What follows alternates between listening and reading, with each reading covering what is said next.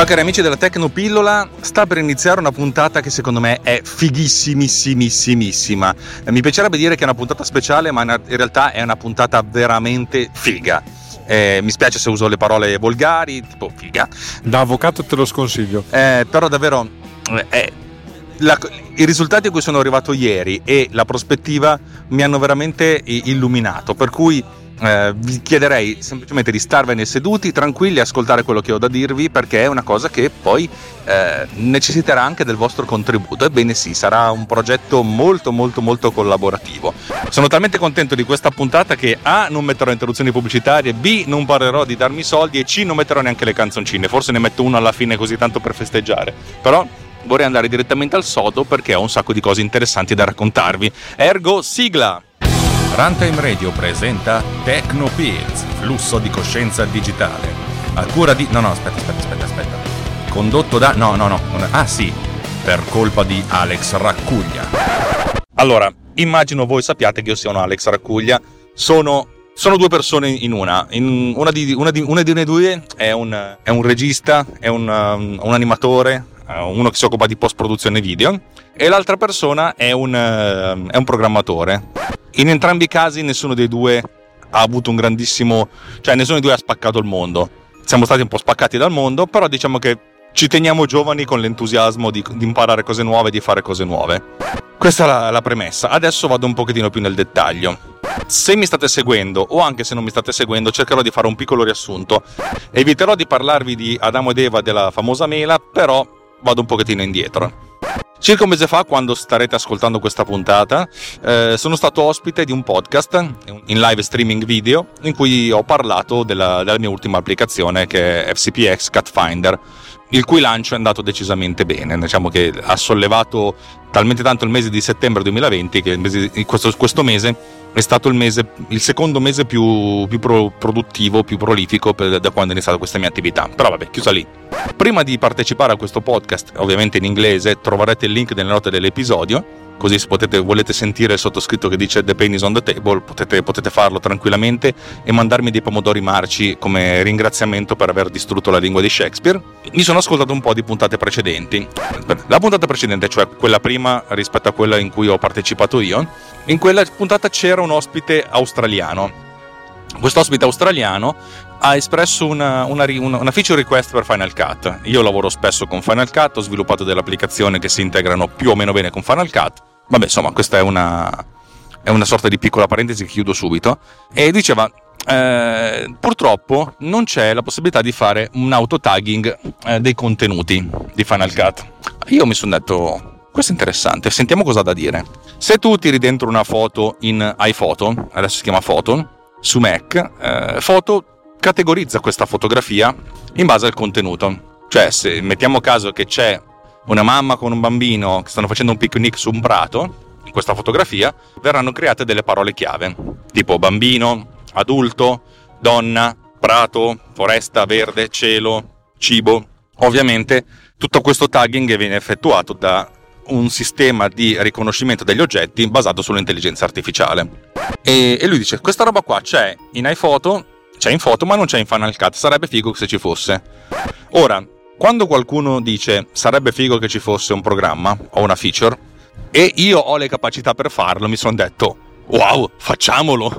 E nell'ultimo anno ho studiato un po' framework di Apple per l'intelligenza artificiale per cercare di capire che cosa c'era dentro un'immagine, quali erano le parti più importanti dell'immagine, insomma fare un po' di analisi che serve sempre, ma in realtà poi ci ho, ci ho sviluppato attorno un paio di applicazioni e mi sono detto sta roba qui è relativamente facile da fare e ho implementato questa, applicazione abbastanza velocemente. Nell'arco di qualche giorno avevo pronto un prototipo. Il primo prototipo è stato molto semplice. Tiri dentro dei video, dei file video, questi video sono- vengono analizzati, non tutti i fotogrammi, ma un fotogramma ogni n, e l'N si può scegliere da- dall'utente, e vengono generate queste parole chiave. Non voglio entrare troppo nel, nel- nel merito di questo perché ne ho già parlato precedentemente. Eh, qualche puntata fa. La puntata si chiama Video Tag perché l'applicazione si chiamerà FCPX Video Tag perché appunto tagga il video. E funziona abbastanza bene, adesso esporta i file. Ovviamente non ho ancora provato con dei formati strani, però per adesso tutto sta funzionando. Nel frattempo un po' di persone hanno iniziato a seguire l'account di Twitter di Ultimedia, che è la, quella finta società che ho messo in piedi, non neanche tanto finta, diciamo una, una, questo, questo, nome che ho messo in piedi, questo brand per, fare, per pubblicare le mie applicazioni. E hanno cominciato a seguirmi perché appunto mi ha, mi ha seguito eh, il, e mi ha pubblicizzato Richard Taylor, che è l'host di questo, eh, di questo podcast, questo video podcast, che è una delle personalità più importanti nella, nella, scena di Final Cut. E grazie anche al fatto che sono stato pubblicato su fcp.co, che è il sito di riferimento sulle news di Final Cut, diciamo che il mio account Twitter era. Diciamo che qualcuno se lo stava seguendo e più che altro ritwittava che quello che pubblicavo, per cui diciamo che durante il mese di settembre, nella seconda metà di settembre, c'era una sorta di. facciamo un po' di buzz non tanta roba, eh, un pochettinino. Siccome ero molto esaltato da, da videotag, ho pubblicato un video una fotografia, un video che mostra i progressi dell'applicazione e un sacco di gente ha detto figata, non vedo l'ora di usarla, non vedo l'ora di averla, che è una cosa figa, cioè fondamentalmente mi sono detto questa roba qui potrebbe avere un senso. Su YouTube, visto che ho pubblicato il video, ho ricevuto un commento molto interessante da parte di una persona che ha detto cavoli sarebbe bello che mh, riuscissi anche a identificare la, la, natura del fotogramma, nel senso eh, che tipo di inquadratura è. Ora, parliamo di inquadrature. Eh, l'inquadratura, quando si specifica in maniera tecnica che cosa, come vuoi inquadrare qualcosa o qualcuno, ci sono diversi termini tecnici che adesso andrò a, raccontarvi un pochettino. Ovviamente, se vi dico la parola primo piano, già ve l'immaginate. È un'inquadratura in cui il volto del soggetto riempie l'inquadratura, riempie il fotogramma. Su questo siamo tutti d'accordo, vero? Ecco, però ci sono tanti tipi di diversi di inquadrature. Se vi dico figura intera, cosa vi viene in mente?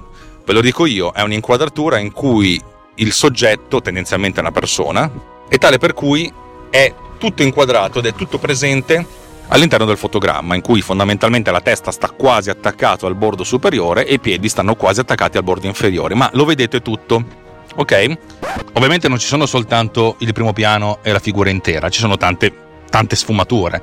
Eh, partiamo dalla, d- da lontano. Se inquadriamo una persona, questa dal punto di vista semantico non è il soggetto del, dell'inquadratura, ma è un elemento dell'insieme, che ne so, magari è più piccola e grande eh, in tutta l'altezza, un terzo della, dell'altezza del, dello schermo, allora si può dire che questa inquadratura è un campo lungo. Magari ce n'è più di una di persone, state inquadrando un po' di persone eh, sedute eh, in un ristorante Oppure c'è il campo lunghissimo che è il panorama, quando proprio inquadriamo l'infinito, l'infinito ed oltre, cioè nel senso per cui la singola persona non ha, non ha più senso all'interno del, non ha più contesto all'interno del, dell'insieme.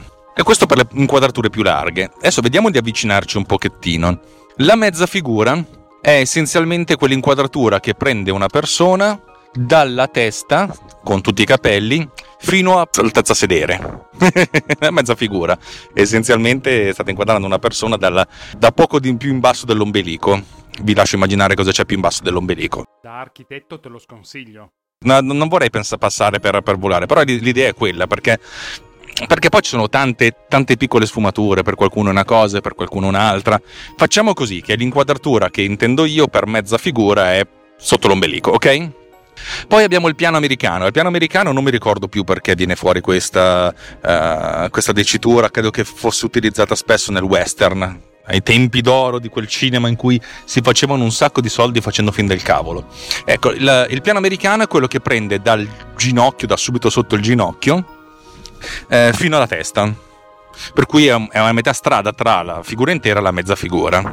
Poi andiamo al primo piano il primo piano essenzialmente è quello che prende dai capelli fino alle spalle della persona, ok? Per cui tutto il volto è inquadrato nella, nell'inquadratura. Poi ci sono alcune diverse concezioni, però più o meno diciamo questo. Tra il primo piano e la mezza figura c'è una definizione che a volte va bene, a volte va male, che è il mezzo primo piano. In pratica la persona viene presa da, dal, da, dai, dai, capelli fino al busto, fino a sopra l'ombelico, ecco, diciamo ad altezza, ad altezza petto. Diciamo che se fosse una signora avrebbero inquadrati anche i seni, ok?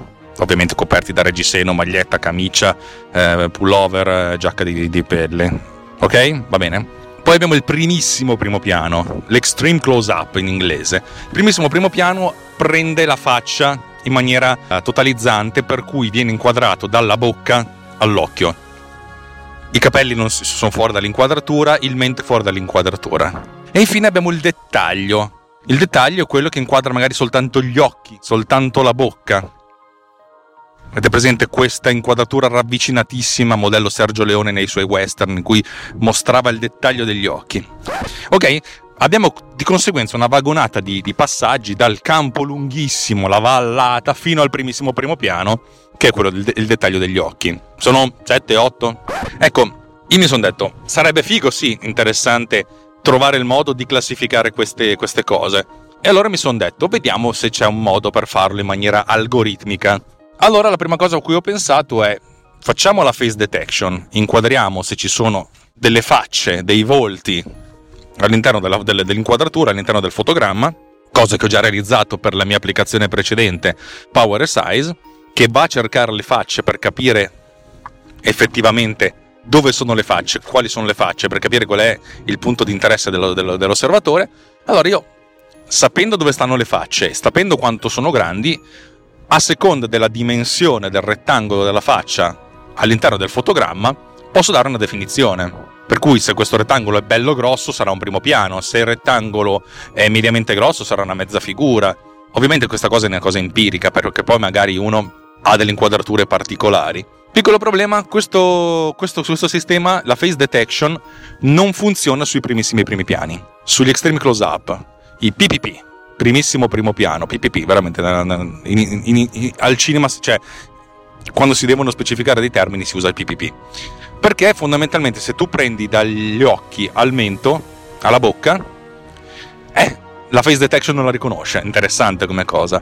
E allora mi sono detto, eh sì, sta roba qui secondo me non funziona. Ed è un peccato perché secondo me era una feature interessante eh, capire e anche cercare di capire come alternare le due cose anche per altri motivi, però vabbè. E poi ho lasciato lì la roba sedimentare per una settimana, che in questo periodo storico una settimana è anche non poco, però vabbè è rimasta lì. E poi mi sono detto, siccome che nel corso degli ultimi anni mi sono guardato un sacco di video, di tutorial, di, di, di documentazione sul machine learning, detto, ma c'è un modo per far capire al machine learning, a una macchina, questa cosa qui? Boh. Allora adesso devo fare un'altra piccola parentesi perché prima di arrivare al risultato finale voglio farvi sentire, voglio, voglio regalarvi, eh, che bravo, voglio, voglio dirvi perché, sono, come sono arrivato a quel risultato, quali sono qual è stato il mio percorso mentale e più che altro perché se alla fine devo cucinare una torta di soluzioni vi racconto quali sono gli ingredienti.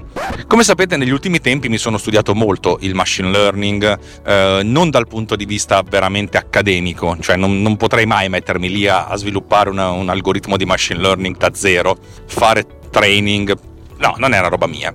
Però mi sono interessato perché Apple dice noi puntiamo tantissimo sul machine learning, non sono gli unici, Google punta tantissimo sul machine learning, sull'intelligenza artificiale, lo stesso fa, lo stesso fa Amazon, ma ci sono servizi dappertutto che vi danno energia computazionale, nel senso che vi danno degli strumenti per fare analisi mediante eh, reti neurali, mediante eh, deep learning, cioè mediante una serie di, eh, di, algoritmi che sono diversi da quelli soliti. Cioè, l'algoritmo solito è una persona inventa una procedura e per trovare delle soluzioni.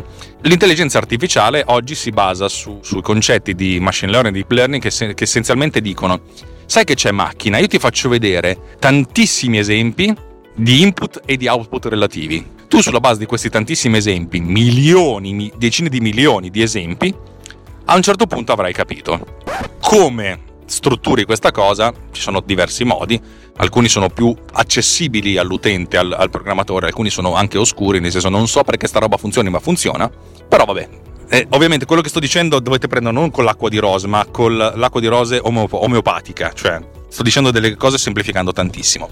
Allora, Apple mette a disposizione diversi modelli già pronti per il machine learning. Un modello è quello della, della, dell'identificazione degli oggetti che io sto già usando per identificare questi oggetti nella, nelle, nel, nell'immagine. Nella fattispecie vengono identificati 1300 e qualcosa, se non sbaglio, 1306 eh, oggetti, soggetti, per cui ehm, se voi date in pasto a, a questa rete neurale una, un'immagine, una fotografia, questa vi dirà con la sua approssimazione, col suo intervallo di sicurezza, la confidenza, eh, cosa c'è dentro. Parlavamo prima appunto del, del, fatto che nella fotografia sono presenti eh, la, la, donna, il bambino, il cibo, la donna nella fotografia del picnic, avete presente?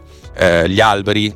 E ovviamente questa rete neurale è stata mm, educata, è stata addestrata, training, addestrata con decine di milioni di immagini con vari sistemi, insomma diciamo che si è arrivati allo sviluppo, a, all'identificazione di un modello di machine learning, eh, un modello di intelligenza artificiale che dandogli in pasto una qualsiasi foto ti restituisce eh, questi, que, queste informazioni, l'informazione di cosa c'è dentro. Ovviamente non è sicura al 100% sta cosa qui. L'intelligenza, l'intelligenza artificiale può essere sempre aggirata, può essere sempre presa per il beep. Però essenzialmente diciamo che nella maggior parte dei casi è abbastanza buona come cosa a volte non beccherà una tag evidente, a volte beccherà un tag che non, non ci sta dietro, però tendenzialmente quando, quando, quando, si fa un'analisi, questo modello qua in particolare, oh, fino adesso mi sta dando grandi soddisfazioni. Per cui la parte di tagging sul contenuto nell'applicazione c'è già, è pronta, è finita. Apple però ti dice, io vi metto, vi metto a disposizione tutti i modelli che abbiamo sviluppato, ma voi potete, mettere, potete fare delle cose in più in che senso fare delle cose in più? Uno potrebbe dirsi, anzi potreste dirlo voi perché adesso ve lo racconto. Allora, Apple ha sviluppato, nel senso ha portato avanti la sua versione del concetto del transfer learning. Cosa significa trans- transfer learning? Transfer learning è essenzialmente prendere tutta la conoscenza dei modelli di machine learning che Apple ha già sviluppato e aggiungerci qualcosa. Così che per fare il training non hai bisogno di milioni o decine di milioni di informazioni, ma hai bisogno di poche informazioni. Perché? Perché c'è già un modello sottostante e tu devi soltanto aggiungere qualcosa a questo modello. Messa così potrebbe significare un sacco di cose. Adesso ve la spiego più, con più chiarezza. Eh, Apple mette a disposizione degli, degli sviluppatori una serie di, di, tool, tra cui un tool molto interessante che si chiama CreateML, che consente di creare modelli di machine learning basati anche sul transfer learning per varie tipologie di applicazioni. Eh, una tipologia di applicazione è quella del riconoscimento dei suoni, cioè capire che cos'è un suono, un effetto sonoro. Un'altra categoria è l'analisi dei comportamenti. Insomma, ce ne sono diverse, ce ne sono due che hanno a che vedere col, con le fotografie, con le immagini, che sono quelle che ci interessano. La prima è quella dell'identificazione degli oggetti. Nella, nella fattispecie c'è capire se c'è un oggetto in particolare e dove sta nell'immagine quell'oggetto e la seconda invece più semplice che è la classificazione, cioè nel senso che cos'è il soggetto inquadrato. Quest'ultima è quella che ci interessa. Adesso ve la spiego ben bene. La classificazione degli oggetti serve essenzialmente per far sì di costruire un sistema che inquadrando qualcosa ti dice che cosa sta inquadrando. E questo qualcosa che sta inquadrando ovviamente glielo devi dire tu, nel senso devi specificare tu. Facciamo un esempio, mettiamo caso che voi volete sviluppare un'applicazione che inquadrando un'automobile vi dica il modello e la marca. Figo, no? Come si fa a fare questa cosa? Ecco, di, di default se noi partissimo da zero dovremmo prendere centinaia, migliaia di foto per ogni singolo modello di automobile che vogliamo identificare e immaginate quanti modelli di auto ci sono e quante cose, quanti colori diversi ci sono. Insomma, crearmici un database di milioni e milioni e milioni di fotografie, raggrupparle in modo tale questa è la Fiat Panda, questa è la Citroën C3, questa è la Ferrari F430, tutte e tre automobili che io potrei permettermi senza problemi. Da architetto te lo sconsiglio. Praticamente avere centinaia, se non migliaia di foto della Ferrari, centinaia e migliaia di foto della Panda, centinaia e migliaia di foto della Citroën e dare in pasto queste, queste fotografie al nostro modello. Alla fin fine, se noi dessimo in pasto tre, solo queste tre auto, il nostro sistema più o meno riconoscerebbe o la Panda, o la Citroën, o la Ferrari. Voi inquadrate una Peugeot 208, cioè la 208, vabbè, facciamo l'auto che abbiamo appena superato, inquadrate un Audi A3 e lui vi dirà, boh, secondo me è la Citroën C3. cioè è interessante questa cosa qua. Cioè, non è che può dire qualcosa. Lui, ti, lui vi dirà con un intervallo di, eh, di, di, di, sicurezza secondo me è una Citroën al 30%, è una Panda al 20% e una Ferrari al 5%. A questo punto voi dite, vabbè, percentuali sono bassine, ma tra tutte la meno peggio è la, è la Citroën. Ok? Ovviamente lui riconosce soltanto quello che devi riconoscere. Apple però dice, sai che c'è? Io ho fotografato decine di milioni di, di roba, per cui ho questo database infinito di immagini su cui ho costruito il mio modello di classificazione. Tu fai un po' di foto al soggetto che vuoi riconoscere. Magari furbescamente noi, fotografa soltanto il davanti. E fai un po' di foto significa farne 10, farne 20, non farne 1000, farne 10-20 per ogni tuo oggetto che vuoi classificare. E sulla base di questo si costruisce il transfer learning, cioè nel senso c'è tutto un modello preesistente per la classificazione a cui tu aggiungi soltanto queste tre categorie e lui sulla base della costruzione di questo modello e di queste nuove categorie ti restituisce la tua classificazione. A questo punto il passaggio tra migliaia, decine di migliaia, milioni di foto a qualche decina di foto è tra una cosa impossibile da realizzare e una cosa possibile. Capite la differenza fondamentale tra una cosa impossibile da realizzare e una cosa possibile? Come si fa il, questo modello? Come si costruisce? Beh, ecco, Create Email eh, funziona in modo molto semplice. Voi create un nuovo modello, cioè voglio creare un nuovo modello di classificazione delle immagini. A questo punto prendete una cartella, dice il mio set di immagini di training, cioè di allenamento, e create tre cartelle, Fiat Panda, Citroen C3 e Ferrari F430 e all'interno di queste cartelle ci ficate dentro le fotografie che fate. Fate 10 fotografie, 20 fotografie, loro dicono da 10 in su va bene, ovviamente funziona meglio con degli oggetti che perlomeno abbiano lo stesso colore, però va bene.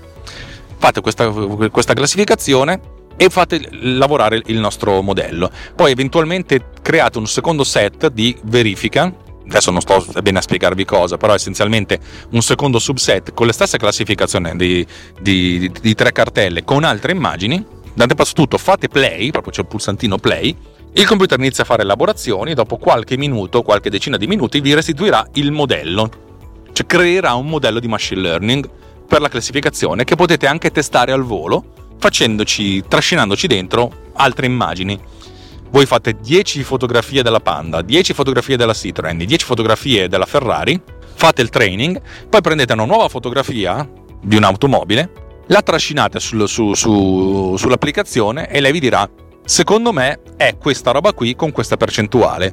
Non solo vi dirà tutte le percentuali per tutte le classificazioni, per cui magari se fate una fotografia a una Panda, vi dirà, secondo me è una Panda al 90%, è una Citroen al 35% e una Ferrari al 15%. Percentuali interessanti, eh? Ok? E fatte questa cosa si può fare benissimo con degli oggetti. Che ne so, sto pensando di farlo con le bottiglie di vino. Non è una stronzata, eh? Come pensate che funzioni Vivino? Che inquadrate un'etichetta e lui ve la trova. Perché essenzialmente c'è questo sistema che è stato trainato e viene continuamente eh, trainato, nel senso viene fatto training continuo eh, in modo tale da uh, aggiungere feature e funzionalità. Questa cosa ovviamente viene in cloud. Nel, nel, caso dell'applicazione che stiamo sviluppando viene sul device, device che potrebbe essere un Mac o un telefono o un iPad, uno smartphone uh, iOS, un iPhone. Ok? Fatta questa cosa qua, questa era tutta teoria, nel senso l'ho visto fare, con la classificazione di fiori, con la classificazione di ehm, ogget- oggetti per il modellismo, ma ok, sono oggetti, sono abbastanza facili. Io mi sono detto, raccuglia. Non c'è niente da perdere, se non la dignità. nulla è perduto salvo l'onore, per chi, per chi coglie la citazione. Non è nulla da perdere. Facciamo training per inquadrature.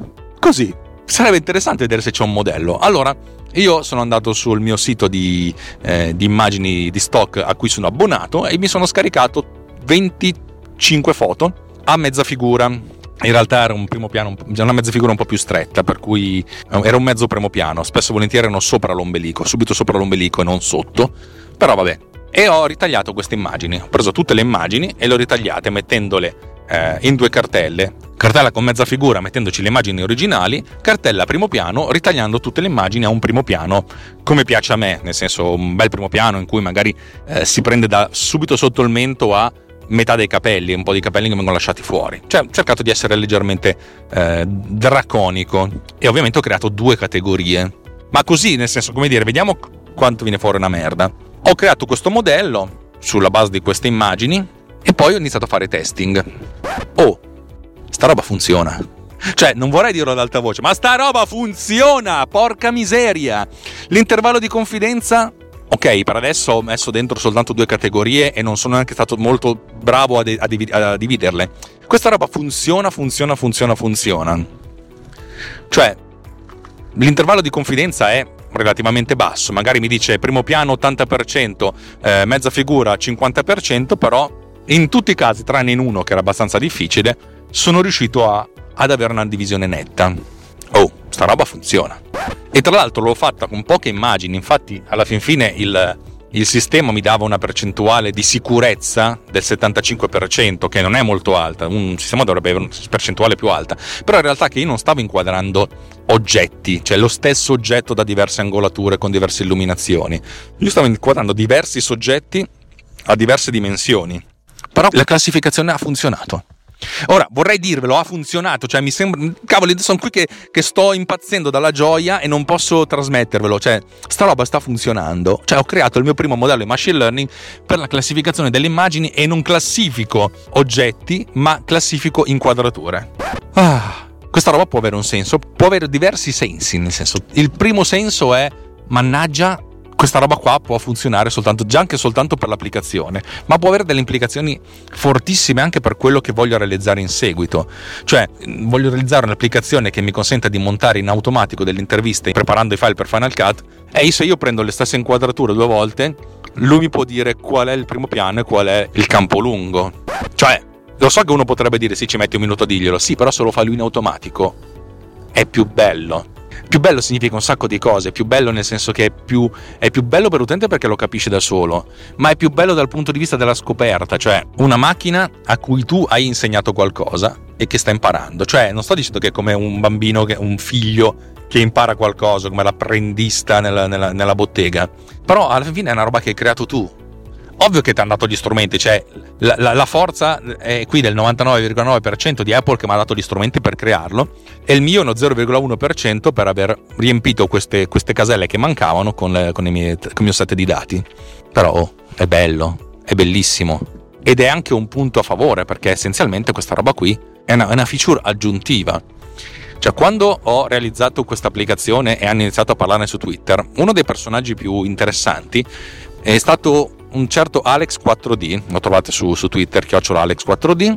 Lui è un personaggio abbastanza famoso nella, nella, scena di Final Cut perché ha realizzato diversi plugin ed è uno sempre molto sul pezzo ed è essenzialmente uno, sia un montatore che uno sviluppatore. È, un, è uno che, che, ce la sa ed è, un, ed è abbastanza una personalità, per cui quando lui dice qualcosa la gente alza le orecchie quando ho pubblicato la mia news facendo vedere che utilizzavo l'intelligenza artificiale eh, per fare il tagging, dopo che avevo pubblicizzato il fatto che usavo l'intelligenza artificiale per trovare i tagli, questo qua ha detto eh, Ultimedia sta effettivamente utilizzando tutti i framework di Apple per l'intelligenza artificiale in maniera furba, nel senso facendo fare al, al programma qualcosa che già il programma dovrebbe fare, non lo fa, lo sta dando lui, cioè nel senso sta utilizzando i sistemi di Apple, eh, scusate dovrei dire Apple ma va bene così, per fare quello che Apple stessa non fa e lo fa lui. E questo ha scatenato un po' di, di interesse. Ecco, però fino adesso i modelli, l'intelligenza artificiale era solo quella di Apple, cioè non facevo niente di mio. In questo caso invece sto creando qualcosa di nuovo, cioè sto creando il mio modello per la classificazione delle inquadrature. E qui entrate in gioco voi, miei cari amici, perché ho preparato una pagina sul mio sito ulti.media slash shot classification che consente di fare proprio questo, di caricare delle, delle immagini eh, in modo tale da fare training mia, uh, del mio nuovo modello. Allora, adesso vi spiego bene come funziona. Io ho preparato sette categorie di inquadrature, dalla più larga, il campo lungo, fino alla più stretta, il primissimo piano, con sette fotografie differenti, ovvero sia, anzi no, scusate, mi spiego meglio, con lo stesso soggetto inquadrato negli sette modi differenti. E quello che vi chiedo semplicemente è quello di prendere una o due foto, fare voi delle foto a un soggetto tenendo come riferimento queste, eh, queste dimensioni che già vi, vi, metto a disposizione e poi caricarmele sul sito. Questa pagina consente di effettuare il caricamento di queste immagini, eh, vi dà l'esempio, nel senso se c'è un primo piano vi fa vedere la foto del primo piano, cioè quanto deve essere grande il soggetto eh, vostra, nell'inquadratura in modo da caricare la foto e trascinare il file eh, nel riquadrino per poi fare l'upload. A valle di tutto questo il sottoscritto da solo o con l'aiuto di mia moglie, probabilmente con l'aiuto di mia moglie, eh, farò una cernita di, di, tutte le immagini che sono state inviate, più che una cernita controllare effettivamente che, che le immagini corrispondano alla dimensione giusta, per preparare le categorie, eh, le immagini nelle singole categorie, per poi passare alla, alla generazione del, del modello di machine learning per la classificazione.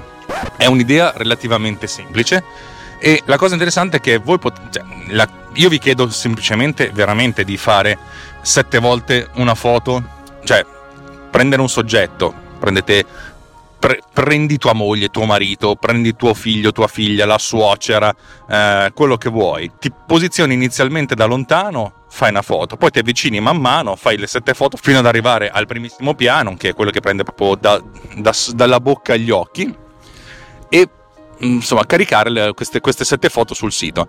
So che è una rottura di scatole, probabilmente mm, una percentuale molto bassa di voi pro- procederà a fare questo, però potrebbe essere veramente una cosa che, che, mi cambia la vita e che mi dà, potete dire, eh, cazzo, mi cambia la vita a te, non ci dai niente. Ok, se lo fate vi offrirò un caffè, nel massimo che posso offrirvi, eh, per, per generare questo modello e ovviamente nel form c'è anche scritto di mettere il vostro nome la vostra email se volete farlo in modo tale che io possa inserirvi nei crediti eh, della, dell'applicazione del modello. Un modello che a questo punto, dato che eh, può essere continuamente aggiornato, sarà aggiornato man mano, per cui magari inizialmente quando l'applicazione viene lanciata avrà 50 fotografie per categoria e poi man mano che ne aggiungo tot eh, il modello diventerà sempre più, più raffinato, sempre più, eh, più preciso. Potete anche scegliere di mandare una singola foto, magari avete un primissimo piano e mandate solo quella. Eh, ovviamente, cioè, più, più, foto ci sono e meglio è. E, e ripeto, avendo la stessa, la stessa, inquadratura a due dimensioni differenti, il training della, del machine learning è più, probabilmente più, è più sensato. Però n- nulla vi vieta di fare un po' quel cavolo che vi pare. Ci sono queste sette categorie. Ovviamente, magari un occhio non esperto, uno potrebbe dire: sì, ma questo um, è una mezza figura, è un mezzo primo piano, cioè. Può anche essere difficile eh, capirlo. Voi cercate di fare del vostro meglio, poi comunque noi a nostra volta eh, sistemeremo, guarderemo le foto, eccetera, eccetera, eccetera, eccetera, in modo tale da eh, costruire sin, sin, dall'inizio un modello molto um, um, più, che, più che accurato, insomma, che parta da dei dati accurati. E è un esperimento interessante secondo me. Mm, voi potesse dire sono anche cavoli tuoi, arrangiati, fatelo da solo. Sì, sono assolutamente d'accordo. È un esperimento interessante perché per la, cioè, per la prima volta mi affido a un, un, gruppo di persone anche tra virgolette estranee per fare questo, questo tipo di, di lavoro. E più che altro perché così facendo a ho un modello molto, molto ricco perché prevede l'utilizzo di immagini realizzate da tante persone diverse, con occhi diversi, con camere diverse, con luci diverse, con soggetti diversi, molto diversi tra loro. E, eh, in secondo luogo perché si, si, tratta del primo progetto di crowdsourcing che, che abbiamo realizzato. Lo so, è un progetto piccolo, è una cavolata, eccetera, eccetera, eccetera, eccetera. Però questa roba qui poi potrebbe diventare la base per qualcosa di più interessante. Immaginate di fare adesso, ve la dico così perché mi è venuto in mente, visto perché mia moglie è una, è una sommelier, immaginate di far sì che ogni volta che fate una fotografia a un vino, a una bottiglia, perché sommelier fanno un sacco di fotografie alle bottiglie, eh, potete eh, mandare questa fotografia a un servizio scrivendo questo vino è X Ecco, così facendo si, genera, si può creare un modello che viene popolato di volta in volta in modo tale da avere un, database di classificazione dei vini. Questa cosa c'è già nell'applicazione di vino, ve lo dico molto semplicemente, e, però uno potrebbe anche fare una sorta di cucitura del, di, una, di, un progetto del genere proprio su, sulle necessità del singolo individuo, cioè su quello, uno, su quello a cui uno serve. E l'abbiamo detto per le automobili, potremmo farlo per i pezzi di Lego, per un sacco di cose. Se ci pensate bene, è un po' quello che fa Facebook o tutti i programmi, tutti, tutti i social network, quando taggate qualcuno. Voi fate una fotografia, adesso so che voi non usate Facebook, non lo uso più neanche io. Se facevano le fotografie, Facebook faceva il face detection, diceva qui ci sono queste quattro persone in questa fotografia. Chi sono secondo te? E dico, oh che bello, tagga i tuoi amici, tanta felicità. Però così facendo essenzialmente stavamo dicendo a Facebook chi era chi, in modo tale da fare il training loro, eh, del loro modello di, eh, di intelligenza artificiale in modo tale che potesse riconoscere. Poi ti diceva, oh, dopo dieci volte che hai taggato il tuo amico, questo rimane tra noi, hai fatto una foto a questa persona, secondo noi è questo tuo amico, è vero? È vero? Dai, dai, dai, confermacelo, dai, dai, dai, dai, dai. In questo modo possiamo essere tutti classificati, lo siamo stati, perché un sacco di gente ci ha taggati nel passato. Poi uno potrebbe dire, staggami da questa foto, sì, però il modello di machine learning rimane. Adesso non voglio fare il paranoico come il grande Walter di Data Nightmare. Eh, ma pensare male spesso e volentieri uno ci azzecca. Vabbè, dai, queste sono cose che esulano dagli obiettivi di questo, se non di questo podcast, di questa puntata.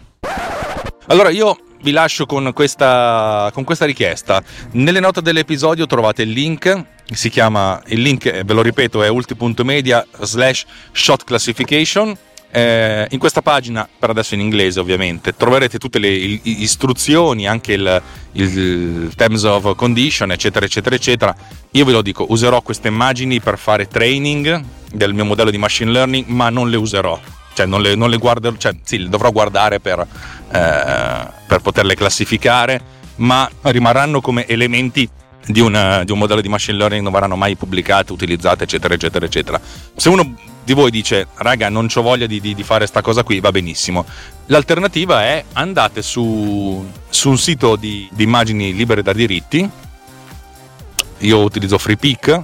FreePic è a pagamento, io ho l'abbonamento, ma in molti casi vi consente di scaricare delle fotografie che sono già libere anche se non siete registrati, cioè se vi registrate ma vi dà la possibilità di scaricare alcune robe senza, senza problemi, senza pagare e magari fate voi il ritaglio della, di questa fotografia in, in, n posizioni in modo tale da avere la figura intera o il primo piano eccetera eccetera eccetera. È una richiesta così io già di mio farò un po' di questo lavoro scaricando da, da FreePic e, e chiederò la stessa cosa a, a Michaela mia moglie e chiederò la stessa cosa ai miei amici nel senso senti c'hai 10 minuti da buttare fammi sta foto fa, fammi sto sette ritagli magari utilizzando Power Resize che funziona molto bene per sta cosa, non sto scherzando, l'ho fatto, e vedrò di fare training di questo, di questo modello perché, perché di sì, perché è figata e, e alla fine voglio diventare il padrone del mondo.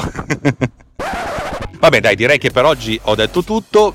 Prima di tutto vi ringrazio di avermi ascoltato. Io sono, sono stato molto contento di registrare questa puntata, di pensare a questa cosa perché eh, mi, mi muovo sto facendo i miei primi passi in un territorio inesplorato che è quello dell'intelligenza artificiale, eh, cercando di capire che cosa funziona, cosa non funziona e come queste cose possono essere utilizzate per, per avere qualche cosa di utile.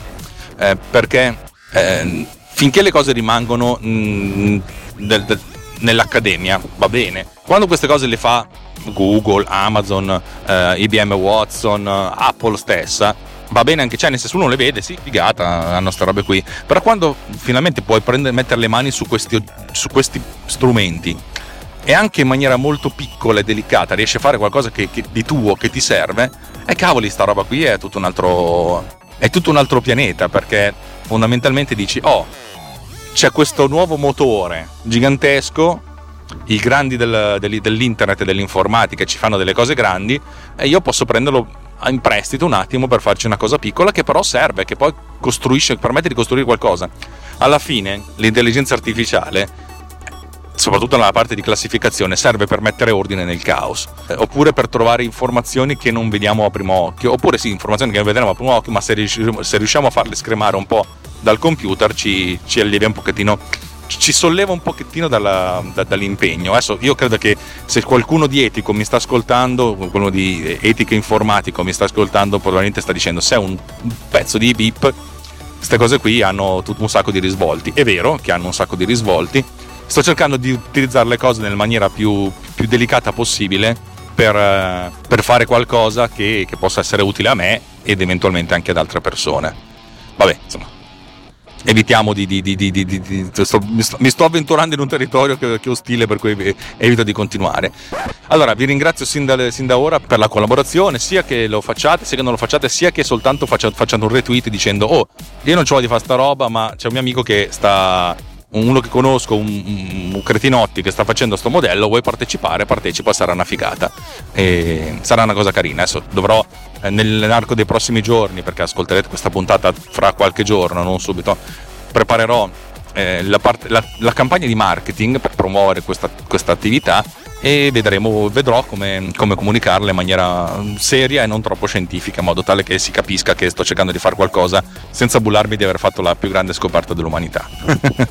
vi ringrazio di aver ascoltato questa trasmissione, di ascoltare Runtime Radio, se vi piace quello che facciamo siete invitati a contribuire dal punto di vista del, del, feedback, nel senso facciamo una cosa, se qualcosa vi piace, eh, ci dite vi, ci piace, è una cosa figa. Lo so che ascoltate, probabilmente non ascoltate mai neanche queste parole perché siete arrivati, a, quando sentite parlare di saluti finali e te schifo, vabbè non mi interessa più. Se però siete, siete arrivati fin qui e una volta ogni tanto volete dire eh, ciao, noi il ciao lo, lo, lo accettiamo, lo accogliamo a, a braccia apertissime. Bene, ho detto tutto, vi ho detto che stavolta non vi chiedo soldi, non ve lo farò e vi chiedo soltanto una fotografia che è ancora peggio. Dai, per oggi basta, vi auguro una buona giornata e un buon ascolto di quel che verrà. Ciao!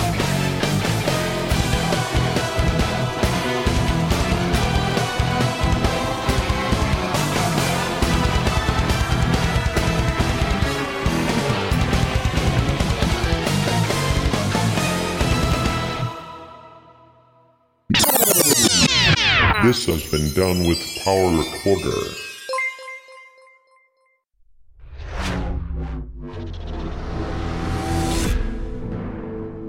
This podcast is edited with Producer.